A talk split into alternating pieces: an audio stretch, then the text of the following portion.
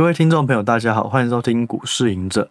我们这在上一集呢，有聊到了如何评价，好，就是说你不同的公司的特质，你会采用本益比、净值比、营收比等方式。那你要怎么去预估获利呢？好，我们在上一集都讲完。但是呢，其实评价这个东西，它可以延伸很多的议题，然后以及怎样的评价方式是更好的。所以，我们这一集我们来聊的就是评价秘诀。我们在上一集聊的其实就是大方向哈，这种比较大的呃基本的想法。可是有时候你会遇到一些例外，可是这些例外其实还蛮常见的。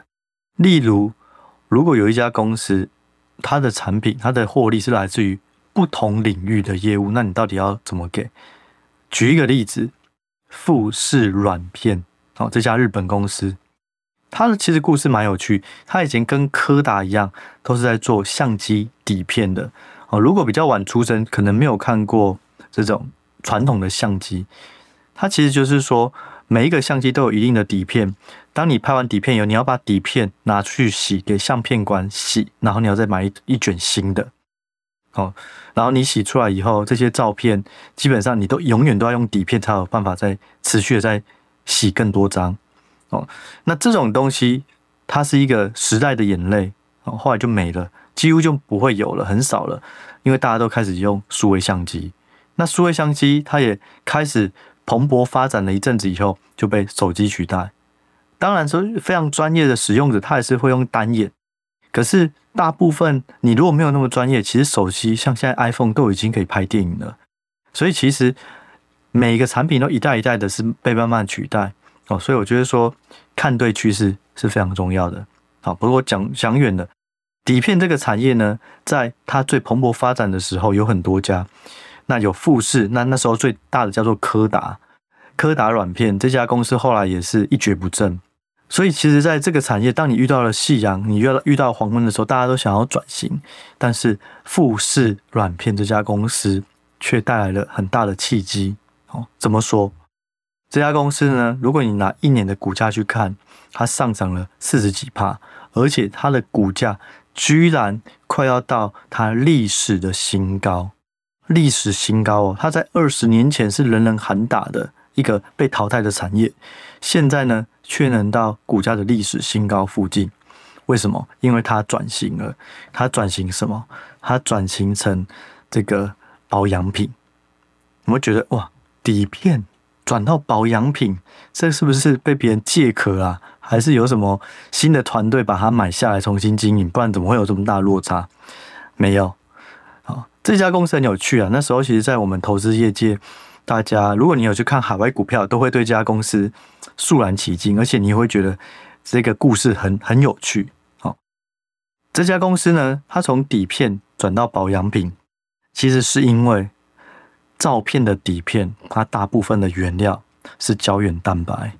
那富士软片呢？它也研究了超过八十年的胶原蛋白。好，你可以这样想象。所以保养品现在很多都是使用胶原蛋白，所以这个范畴它就可以直接延续下来，从底片哦切到保养品。那保养品是一个很大的趋势哦，你要抗老啊，还是要美白啊？这个产业就会蓬勃发展，因为大家活得越老，而且你的中产阶级提升哦，大家的越来越多人的钱，相对可能过去二三十年都变得比较多，而且都有存到一些钱，全世界都如此啊，不管中国、印度、非洲哦，这个整个嗯劳工阶级的收入也慢慢增加，所以对于保养品来讲，哦，你又活得越久，然后你又。在现实社会，你会需要包装自己，然后美化自己，哦，然后你就从外表开始。所以保养品啊，哦，大家需求，我觉得这就是一个长线的趋势啊，哦，只是说在保养品里面，它有很多竞争对手，但是这就是另外一个话题，我们先不讨论，我们就先讨论，嗯，这个富士软片切到保养品。所以保养品，假设这件事情在十嗯十几年前，富士软片它准备要转型，那时候保养品的营收比重肯定还不大。那那时候的底片可能还是占大多数，那你要怎么给它一个嗯比较客观合理的本益比呢？如果你去用底片去看啊，它已经快要被取代了，我只能给它五倍，好，结果你就拿整间公司拿五倍去算，你就会发现你低估了保养品这边的未来爆发力，你就永远都觉得富士软片太贵，你就没有买，那你就错失了它的股价涨幅。好，所以呢，要怎么给？这个是嗯我的想法哦。我通常我过去在一开始在算评价的时候会遇到这种问题，不止富士软片，它是比较大的跳痛的，可是实际上很多公司它可能都有不同产品，甚至不同的应用哦。例例如有一些呢，它可能是产品零组件，它是在伺服器的，有一些在面板。可是伺服器跟面板就是两个不同的成长力道，你就不能拿这家公司的统合出来的本益比，然后去把这两个直接包在一起，你应该是要分开算。所以呢，话说回来，如果业务不同，你就尽量以它的获利比重或是营收比重拆开，分别算出两者，不是算了，就是分别去参考两者适合的本益比。例如保养品这块领域。这些大厂哦，本益比都是三十倍、三十五倍。OK，那在假设营收里面，这个呃保养品当时候富士可能占了十五趴，那这十五趴你就是要用三十、三十五倍的本益比去算。那假设呢，那时候的底片哦已经是夕阳产业，它只值五倍。OK，那富士八十五趴，假设来自于底片，你觉得这八十五趴要用五倍去算。好，这两个。把这两个单独的获利跟本益比都算出来以后，把它加在一起，哦，这就是富士软片它最适合的本益比。所以呢，当业务不同、应用不同，而且它的终端需求的成长有很大的差异的时候，一定要记得把它切开来，分别去算出它们的价值，再把它结合起来。好，我举个实例，哈，就是说这个到底会有差异有多少？哦假设哦，假设我们在假就过了几年以后，假设富士软片它有五成的营收是来自于底片，有五成的营收是来自于保养品。那我们假设底片给的本益比高一点啊，给八倍，那这个保养品呢给三十倍。所以如果你是拿五成的八倍跟五成的三十倍两个去算出来，它的本益比就会值十九倍哦，因为两个综合了一个高的，一个低的哦。但是，假设哦，如果哦，我这里再我再把它补补充完好了。假设我们算出这个富士软片它的 EPS 就是二十块，所以你就可以用二十块去乘三百呃，去乘十九，它就是三百八哦。所以它的目标价就是三百八，你就可以去对照。哎，如果现在股价只有三百，那还有八十块的空间，至少也有二十几趴的成长率。哎，那可能就可以投资二十几趴的股价上涨空间啊，不是成长率。好。那再来呢？如果你不是用这个分开的算，你就会很可能产生很大的偏差。假设你觉得它就是一个底片的公司，所以它就只得值八倍，所以呢，你就用八去乘以二十块，它的目标价价只有一百六。可是我们刚刚如果你是分开算，它是三百八，一个是一百六，一个是三百八。假设股价在三百，你用八倍去算一百六，你就觉得三倍太贵，呃，三百块太贵了，你就永远不可能去买。好那可是呢，相反的，如果你就觉得哦，它是一个保养品公司，所以你要用全部保养品的这个本益比去算，所以你就用三十倍去算，结果三十去乘以赚二十块，六百，现在的股价三百，你就觉得哇，六百块它还有一倍的上涨空间呢。那完了，哦，你可能就会买贵，哦，因为可能涨到四百块，你也觉得还有两百块可以赚。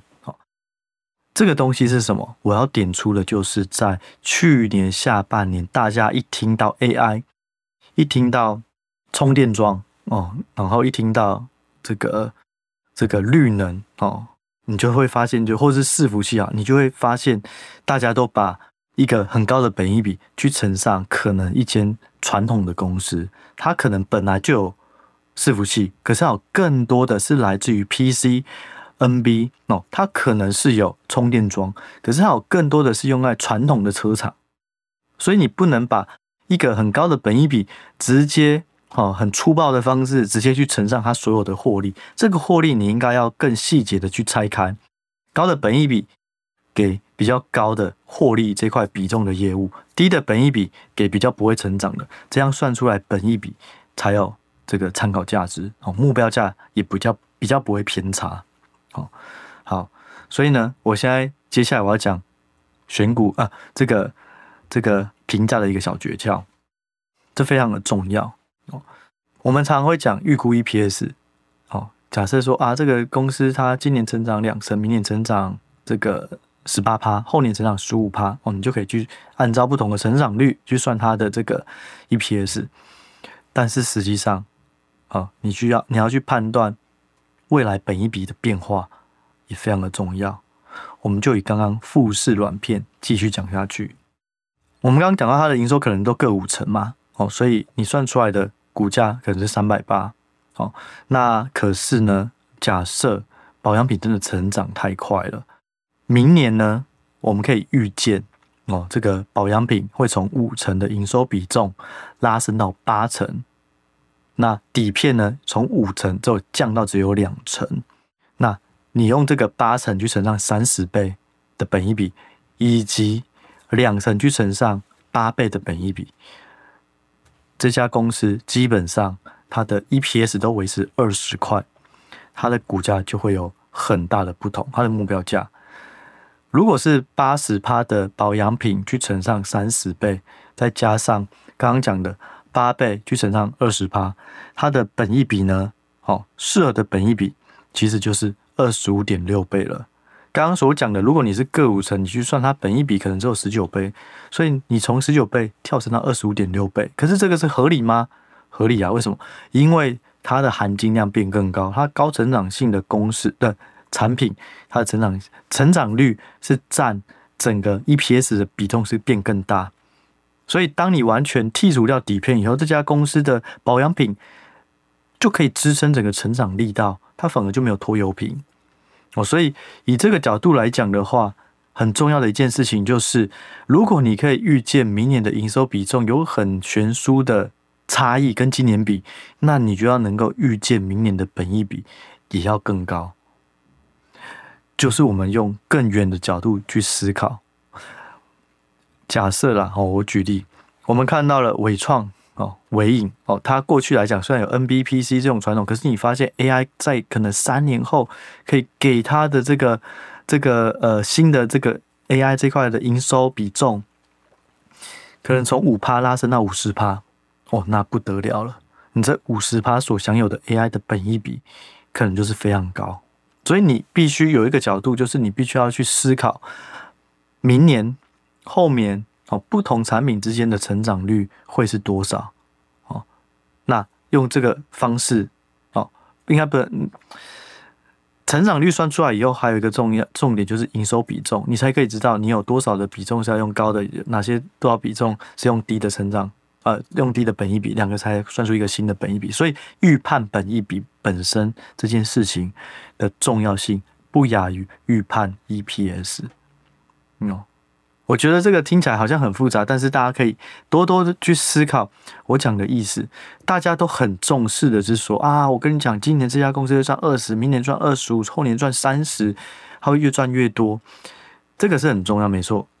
但是有更重要的就是，如果你可以知道这家公司的本益比哦，本来只有十倍，因为这个产品结构改变，公司的体制改变，它变二十倍，什么都不要，都都都一样，所有其他条件都一样。基本上它的股价就可以涨一倍，因为你同样的 EPS 本来是乘以十倍本益比，变成同样的 EPS 去乘上二十倍本益比，目标价就是不一样，就是贵一就就是高一倍。所以预判本益比是一件非常重要的事。好，这是我认为评价的诀窍里面很重要的。你不只是要针对今年算得出来是多少，根据不同的产品组合，它适合的本益比。第二个，你也要预判明年的这个本益比是不是会越来越高，因为它的含金量啊，我以前都会讲含金量是越来越高的。好，那如果你有这些这个评价的诀窍或评价观念以后，我们选股到底要怎么选？有几个重点。第一个就是你一定要去看这家公司的产品组合以及。各个产品的成长动能，我们不要觉得啊，这家公司它总营收可以成长三趴、五趴、十趴，你要了解到底是谁。假设成长十趴，里面是谁带动的？这个带动的这一块领域是否享有更高的本益比？这些细节都会让你算出更真实、贴近这家公司该有的价值。那这个就是投资的差异。你看的越多层，你早就已经知道这家公司它值三百块，可是大家看着比较表面啊，它今年就只有这样，可是并没有想到明年的产品组合、明年的成长性。那你他可能认为只有一百块，你认为有三百块，可是过了几年后，假设你的预估是正确的，而且看到比较远的未来，那你的投资机会就会更精准。我觉得我们法人就常。需要做这件事情，而不是受限于现在。尤其对于长期投资而言，我认为剖析一家公司的产品组合是非常重要的。好，所以不要只有看总营收，要去看产品比重，每个成长率是多少，然后去探究每个产品是否有更多的成长动能。这样你会统合起来，你会看一家公司的成长性会看得更清楚。所以这第一个，第二个重点就是不要只有看殖利率选股。你可能有一家公司，有些人会这样哦，这家公司配四点五块哦，所以呢，假设我们以四点五趴来讲，它就值一百块哦，结果它现在只有七十块啊！拜托，配四点五块，你用四点五趴，假设作为一个存股的条件来看，再怎样都可以涨到一百块哦，那你就错了哦，因为股价最终都是反映成长力跟竞争力，而不是殖利率哦，这是我觉得非常重要的观念。殖利率是一个加分的哦，你殖利越高，就可以吸引到越多的纯股族。可是这些个股本身必须也要符合好的成长率、和成长力以及竞争力。好，那最后一个，最后一个，我们刚刚讲嘛，如果你是依照不同的产品去算本益比，去算预估获利，这样加总起来的这个价值会更精准。但如果有一家公司，哇靠，它牵涉了八个业务，哦，那这样怎么办？你是不是同样研究这家公司？你在预估它的获利的时候，你就要花其他个股的八倍的力气，才有办法去精算出来。哦，所以呢，如果你没有那么多的时间，你也比较呃没有这么多的对于产业的这种每个每个产业每个领域很广泛的去了解，尽量就是挑选业务单一的公司，例如它一百趴都是在做先进的。风呃代工哦，晶圆代工，例如台积电，它就很单纯哦，它基本上就是只有在晶圆代工，它没有在切到什么上游的晶圆啊，还是什么呃不同的价值服务，例如什么晶圆回收啊什么的，没有，它就是单纯在做代工。那这样的话，你去抓它的获利或抓它的价值，其实是比较好抓。所以过去以来，其实有一家公司不错，叫做台达电。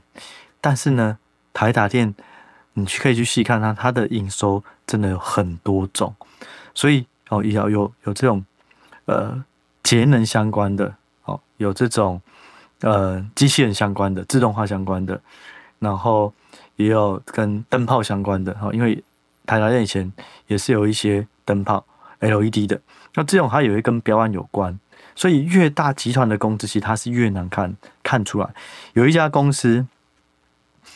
叫做 GE，它也有类似的概念，它有很多的事业部。如果你要预估 GE 一家公司，你也要把这家这些事业部全部拆分出来算，是非常耗时间。所以对我对于我而言，我认为选股就是选单一。就像为什么力旺？因为力旺很单一，它就是做 IP，所以你就可以知道 IP 这个产业到底值多少，然后它的竞争力在哪里，成长率在哪里。好，所以我会比较喜欢单一的台积电、力旺。好，然后像散热，基本上也都是专注在散热这一块。可是它有又不同，散热它有不同的应用领域。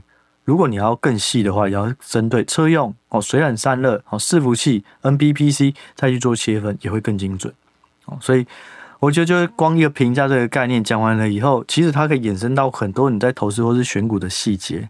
那这些东西就是你的评判会不会变得更精准？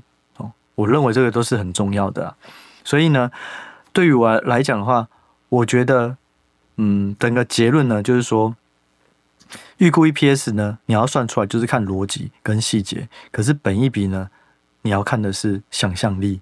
而且这些想象力不能是天马行空、行空，而是要你要真的去参考很多的主观意见，然后慢慢汇整出来。因为本一比没有绝对答案，可是预估 EPS 基本上大家差异都不会太大。你不会一家公司明年给台积电八十块，一家公司给十五块，一家公司给三十块，不会。通常那个差异预估 EPS 不会太大，可是差难的就是在本一比到底几倍是合理。以前呢，台积电曾经有一段时间都是用 P/B 净值比去算目标价，可是现在大家都是用 P/E，为什么？因为它的本质改变，它过去呢会受到景气影响，可是现在产业整并加上它的竞争力提高，它的获利越来越稳健，所以大家用 P/E。你光从 P/E 转到 P/B 转到 P/E，它的股价就垫上来一层。所以其实评价这个东西非常的复杂，所以也会导致说很多人宁愿去看技术分析。筹码分析，然后也懒得去看基本面哦。但是我认为，如果有能力、有时间，尽量这些一起去看。技术面、筹码面这些也都是给你客观的标准。基本面给你一个长线、长线的信心。你知道这家公司跌下来的时候，你有信心，知道它到底是白跌的，还是它真的不好。所以综合这些一起去做投资，我觉得胜率跟把握度跟你的安心程度也会更高哦，你也会睡得着。所以我觉得这些都很重要。好，那最后一个，回到为什么要聊这一集？吼，本一笔未接是什么？本一笔未接就是把这家公司现在的本一笔跟过去五年，哦，我习惯用五年来看。这家公司到底是贵或便宜？这个前提就是在用于一家公司，假设它本身的营运面没有太大变化，客户也都没有改变，产业也都是成长，没有太大变化。如果本益比未接越低，代表它现在是低于过去的本益比平均，那代表投资机会越大。对我而言，如果在多头行情上涨的行情的时候，如果本益比未接是负一倍，那相对而言，它就具有一些。